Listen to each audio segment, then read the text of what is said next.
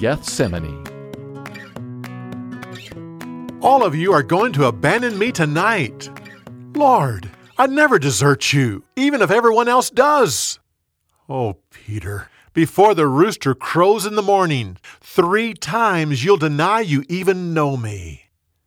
At the Garden of Gethsemane, Jesus took Peter, James, and John into the garden while the others waited outside. He said, Stay awake and pray with me.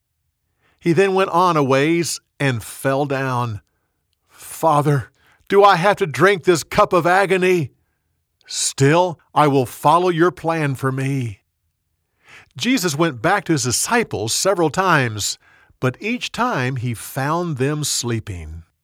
Suddenly, Judas came with a band of guards. He told them, Watch me carefully. Jesus is the one I'll kiss. He walked up to Jesus and gave him a kiss. Oh, Judas, do you betray me with a kiss? Peter pulled out his sword and attacked the servant of the high priest, cutting off his ear. Jesus stopped him and said, Put your sword away. I could pray right now, and my Father would send thousands of angels to protect me. He then turned and touched the servant's ear and healed it. With that, all of the disciples ran away. Then the guards took Jesus, tied him up, and led him out of the garden. For more, go to BibleTelling.org.